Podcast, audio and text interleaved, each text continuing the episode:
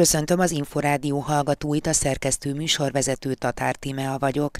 A következő csak nem fél órában az alábbi témákkal várjuk Önöket. Tavaly ezernél is kevesebb gyermeket fogadtak örökbe Magyarországon, de nevelőszülőből is jóval többre lenne szükség. 2016 óta először látjuk ezt a nagyon alacsony számot, ami mellé, hogyha oda tesszük azt, hogy azoknak a gyerekeknek a száma viszont nem csökkent, akik állami gondoskodásban élnek. Ez is egy olyan terület, ahol nagyon jó lenne a kapacitásokat bővíteni. Több jelentős nemzetközi konferencián mutatta be a hazai családpolitikai intézkedéseket a Kopmária Intézet a népes növekedésért és a családokért. A Kopmária Intézet 2019-ben hívta életre a családi értékek nemzetközi hálózatát, amelynek a népszerűsítésére, illetve új tagok bevonására is jó alkalmat kínálnak ezek a nemzetközi találkozók. Úgyhogy szerencsére ez a nemzetközi munka, ez itt az új kormány felállása után is aktívan folytatódik. Hat kategóriában ítélte oda idén a páratlan szülő díjat az egyszülős központ. Szeretnék, ha még nagyobb figyelem övezni az egyedülálló szülőket akik olyan nehéz helyzetből tudtak úgy tovább lépni, és valahogy pozitívba fordítani az élethelyzetüket, hogy az nem csak példát, de kifejezetten egy lelki támogatást is tud adni az olyan szülőknek, akik most még esetleg azt gondolják, hogy, hogy ezt a helyzetet nem lehet, vagy nagyon nehéz megoldani. 2016 óta először tavaly ezernél is kevesebb gyermeket fogadtak örökbe Magyarországon, miközben a korábbi 22 ezerről 23 ezerre emelkedett a gyermek otthon otthonokban élő gyerekek száma. Az örökbeadás erősítése mellett a nevelőszülői hálózat fejlesztésére is nagy szükség lenne.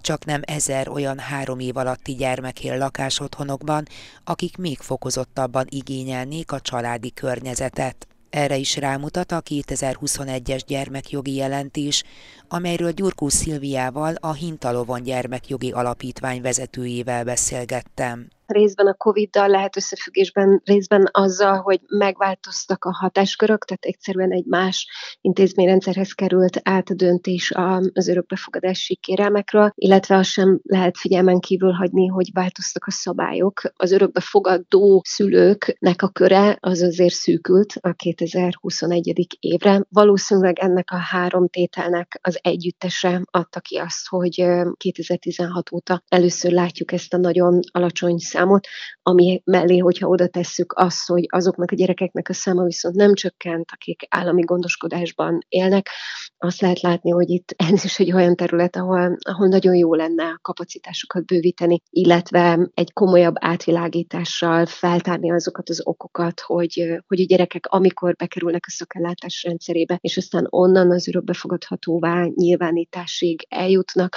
ott milyen akadályok lehetnek, mert hogy az örökbefogadni vágyó szülőknek a száma viszont nem csökkent, tehát hogy itt van valami fajta elcsúszás, ha nagyon csúnyán akarok fogalmazni, akkor a kereslet és a kínálat között. De itt bürokratikus akadályok lehetnek? Egyszerűen arra is lehet gondolni, hogy az az intézményrendszer, ahova átkerült az örökbefogadásnak az intézése, vagy a hozzá kapcsolatos administratív és egyéb döntés egyszerűen nem tudott még felkészülni ennek a feladatnak a, az ellátására. Az, hogy a, a gyámhivatali intézményrendszerben milyen kapacitások vagy milyen munkaerőhiányok vannak, arra nagyon nehezen látunk rá. A 21-es jelentésben sincs erre vonatkozóan adat. Az örökbefogadás az nem csak egy administratív kérdés, az egy nagyon-nagyon komoly szakmai kérdés, és hát ugye 2021 már egy olyan év volt, amiben már az a szabályozás is életbe lépett, hogy nem kötelező az örökbefogadni vágyó szülőknek az előkészítő tanfolyamon való részvétel, aminek elviekben ugye meg kellett volna növelnie azoknak a, az örökbefogadásoknak a számát, ez viszont nem történt meg. Én azt gondolnám, hogy várjunk még egy évet mindenképpen legalább, hogy a 2022-es számok mit mutatnak, de ha továbbra is csökkenő vagy ilyen alacsony számokat látunk, akkor mindenképpen érdemes lenne felülvizsgálni azt, hogy azok a jogszabályváltozások, amik az elmúlt években történtek, azok tényleg a gyerekek legfőbb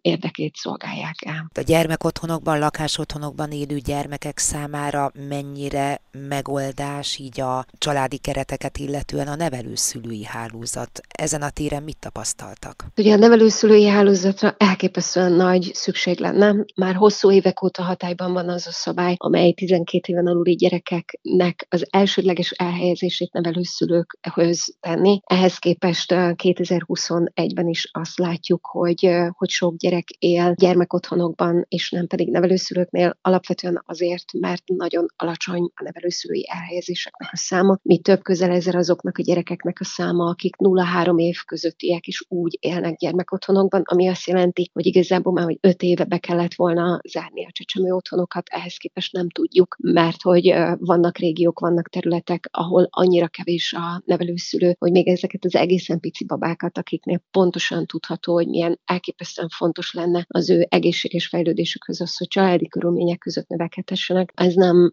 megoldható. Szintén egy beragadt problémája a gyermekvédelmi szakellátás rendszerének a speciális nevelési igényű, vagy a kettős szükségletű gyerekek, tehát azok a fogyatékossággal élő gyerekek, akik ma is még döntően és meghatározóan intézményi keretek között nőnek föl, hogyha a családjukon kívül nevelkednek, mert hogy az egész országban nem éri el a tizet azoknak a nevelőszülőknek a száma, akik eh, fogyatékossággal élő gyerekről tudnak gondoskodni. A nevelőszülői hálózat fejlesztések kapcsán nagyon komoly erőforrások voltak, kormányzati állami programok is, és azt is látjuk, ez is bekerült a, az éves jelentésbe, hogy az egyházi szerepvállalás elképesztő mértékben nőtt több mint 1800 százalékkal. Még így is azonban azt lehet látni, hogy komoly erőforrásbővítésekre lenne szükség, illetve jó lenne szakmai alapon megvitatni azt a kérdést, hogy milyen útra teszi rá a gyermekvédelmet az, hogyha az állam kvázi ezt a feladatot kiszervezi, és egyházi intézményeknek adja át például, vagy a civileket vonja be, hogy ennek milyen feltételrendszerei vannak, milyen üzenete van a minőségbiztosítás, az előzetes felkészítés kapcsán. Tehát, hogy ezek olyan kérdések, amiket jó lenne szakmai alapon végigbeszélni.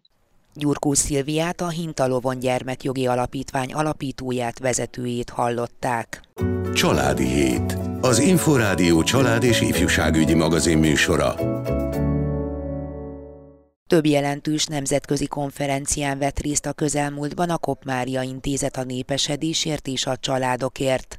A kincs egyik fontos feladata az, hogy szélesebb körben mutassa be a magyar családpolitikai intézkedéseket, emellett a nemzetközi találkozók a családi értékek nemzetközi hálózatának bővítésére is jó alkalmat adnak.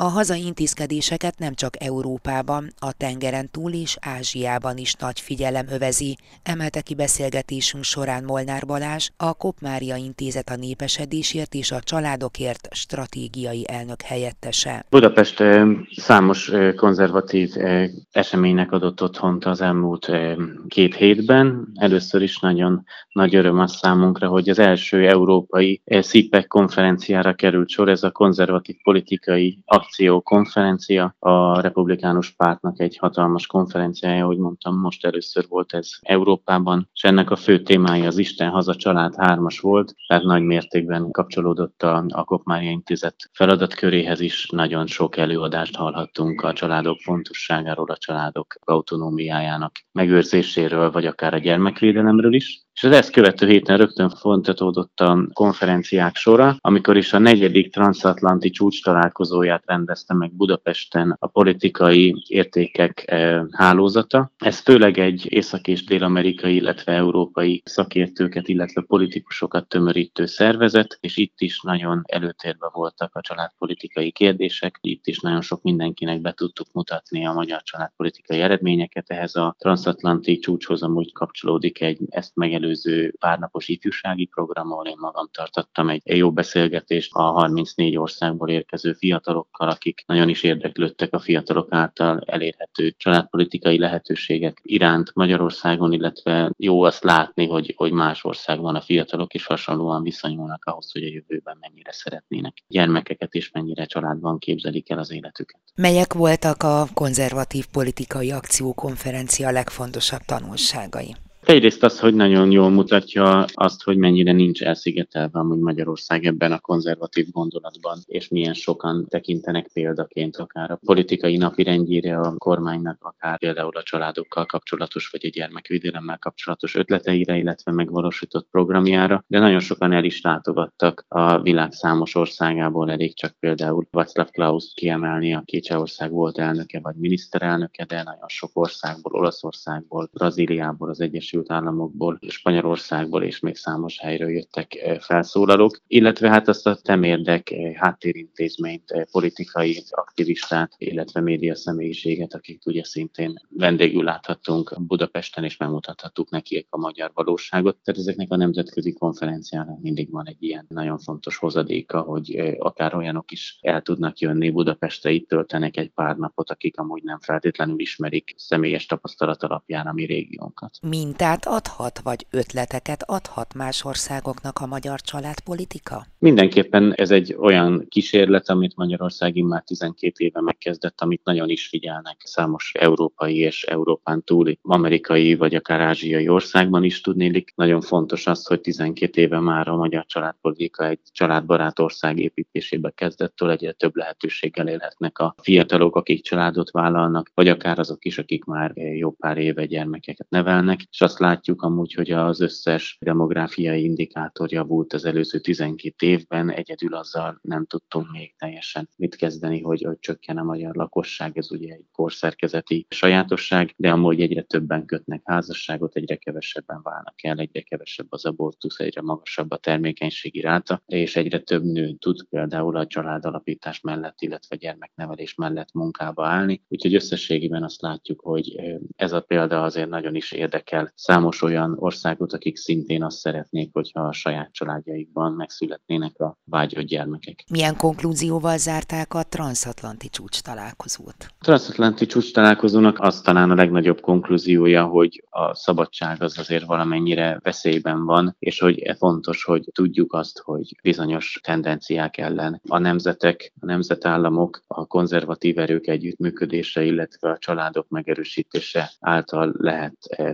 fellépni, és jó azt látni, hogy a, például az emberi jogok, a szülői jogok, vagy akár a meg nem született életvédelme mellett milyen sokan állnak ki, mind Dél-Amerikában, mind Észak-Amerikában, mind Európában, és ismét egy lehetőséget ad arra, hogy helyi döntéshozók, helyi civil szervezetek, politikai szervezetek még szorosabban tudjanak együttműködni. Mi nekünk a Kopmári Intézetben is számos bilaterális egyeztetésünk volt csilei kollégákkal, amerikai kollégákkal, ekvádori kollégákkal például, sőt a magyar civil szervezetek és az egyik legfontosabb amerikai szervezetnek a vezetőivel tudtunk egy ilyen több oldalú együttműködést is elindítani, egy több oldalú megbeszélést szervezni. A kincsnek sok szempontból ez is a feladata, hogy a, mint egy kutató, család kutatóintézetként hitként működjön a kormányzati szereplők, illetve a civil szervezetek között, és így például egy ilyen kapcsolatot tudtunk elősegíteni. Ezeknek milyen hozadéka lehet többek között újabb reformok mondjuk a családpolitikában? Hát egyrészt fontos az, hogy bemutassuk a magyar családpolitikának az intézkedéseit és az eredményeit eh, külföldön. Most ugye szerencsések voltunk, hogy két ilyen hatalmas nemzetközi eseményre Budapesten került sor, de ez ugye fordított irányba is igaz, tehát nekünk az is a dolgunk, hogy elutazzunk mindenhova, ahova hívnak minket, és elmondjuk ezeket az eredményeket. Szerencsére ezekre egyre inkább, ahogy említettem, példaként tekintenek számos országban, számos térségben, és nagyon is kíváncsiak arra, hogy mik ezek az eredmények, mik ezek az intézkedések, amik ezeket a kiemelkedő eredményeket hozták. Ezen kívül pedig természetesen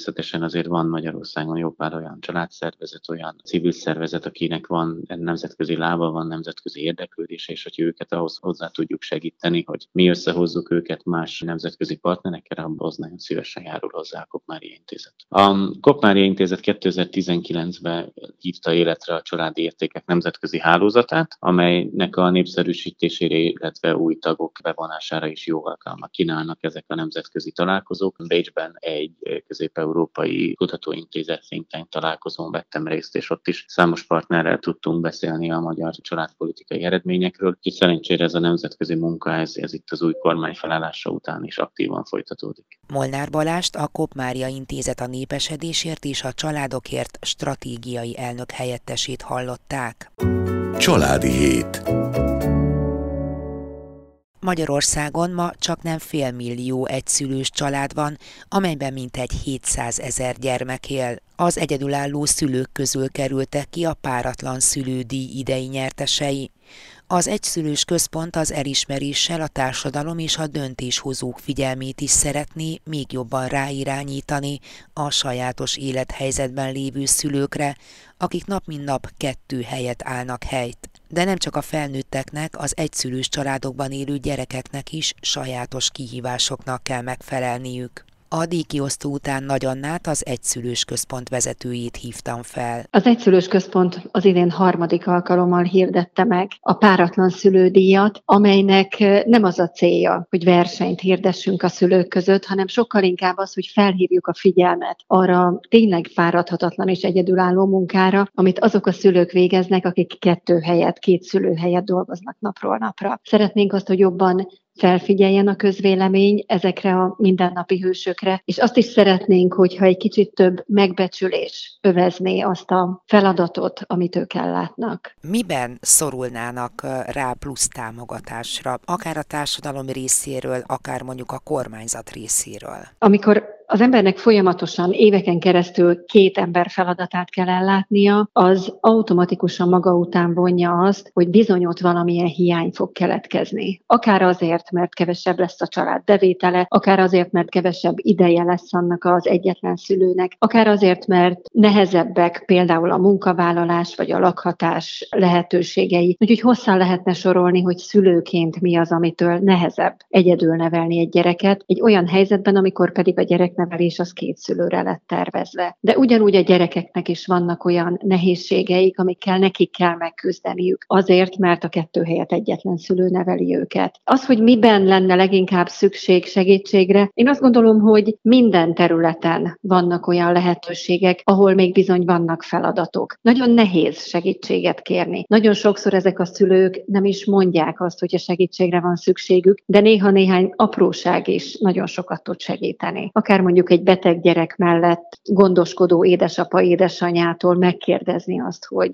be lehet-e vásárolni nekik. Odáig, hogy mondjuk egy, egy szervezet vagy egy cég olyan programokat indít, ami támogatja akár mondjuk az ő munkavállalásukat, egészen odáig, hogy a közvélemény, a döntéshozók felismerjék azokat a speciális helyzeteket, amiben ezek a családok élnek. Hogyan segítik az ő boldogulásukat az ilyen díjak? Nagyon fontos az a visszajelzés, ami arra érkezik, hogy amit ők csinálnak, az valóban egy nagyon nehéz munkának az elismerése, és ez már önmagában egy nagyon fontos dolog. Az ember, amikor szülő lesz, vagy onnantól, hogy szülő lesz, gyakorlatilag nem nagyon kap visszajelzést arra, hogy vajon ő most ezt hogy csinálja, hogy jól csinálja-e. Amikor egyedül nevelünk, akkor meg aztán végképp, hiszen még egy olyan társ sincs mellettünk, aki néha azt tudná mondani, hogy na ezt jól megoldottad, vagy ezt ügyesen megcsináltad. Úgyhogy részben nagyon fontos az, hogy néha legyenek ilyen visszajelzések, de nem csak azoknak a szülőknek, akik most hatan díjat kaptak, hanem az összes olyan egyedülnevelő szülőnek, aki néha azt érzi, hogy amit ő csinál, az nem elég, az nem elég jó. Azoknak a szülőknek, akik egy ilyen állandó vagy elég gyakori bűntudatban élnek, hogy az ő szülőségük, az, amit ők tenni tudnak, amit ők adni tudnak, az nem elég ahhoz, mint amit ők elvárnának maguktól. Úgyhogy néha fontos fontos, hogy megálljunk, néha egy kicsit megveregessük a saját vállunkat, és tudjuk azt mondani, hogy nagyon sokat dolgozol, tényleg néha emberfeletti munkát végzel szülőként, és lehet, hogy néha elkövetsz hibákat, de akkor is jó anya és jó apa vagy. Én azt hiszem, hogy ez néha nagyon fontos ahhoz,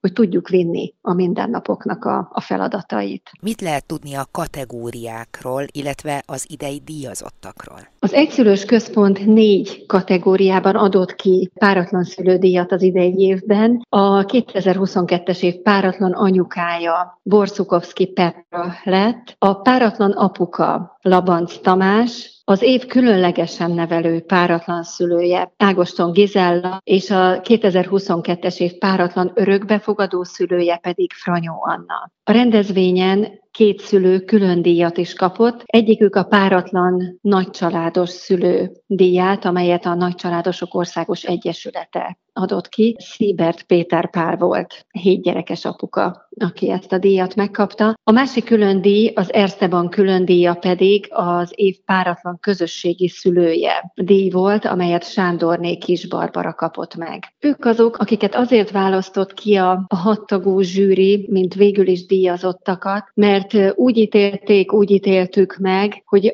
az ő életükben valami olyan pluszt tudtak hozzáadni a mindennapokhoz, amivel egy kicsit erőt adhatnak azoknak is, akik úgy érzik ebben a pillanatban, hogy nagyon nehéz, és nem biztos, hogy ők ezt jól meg fogják tudni oldani, ezt a mostani helyzetet. Akik olyan nehéz helyzetből tudtak úgy tovább lépni, és esetleg nem csak tovább lépni, hanem valahogy pozitívba fordítani az élethelyzetüket, akár úgy, hogy mások felé fordulni, másoknak is segíteni, akár úgy, hogy valamilyen különlegesen nehéz helyzetet megoldani, hogy az nem csak példát, de, de kifejezetten egy lelki támogatást is tud adni az olyan szülőknek, akik most még esetleg azt gondolják, hogy, hogy ezt a helyzetet nem lehet, vagy nagyon nehéz megoldani. Meg lehet oldani, és fel kell állni. Nincs nagyon más választásunk, hiszen ott vannak a gyerekeink, akiket fel kell nevelni. Nagy Annát az egyszülős központ vezetőjét hallották. A Családi Híd adásában ezúttal beszámoltunk arról, hogy tavaly ezernél is kevesebb gyermeket fogadtak örökbe Magyarországon,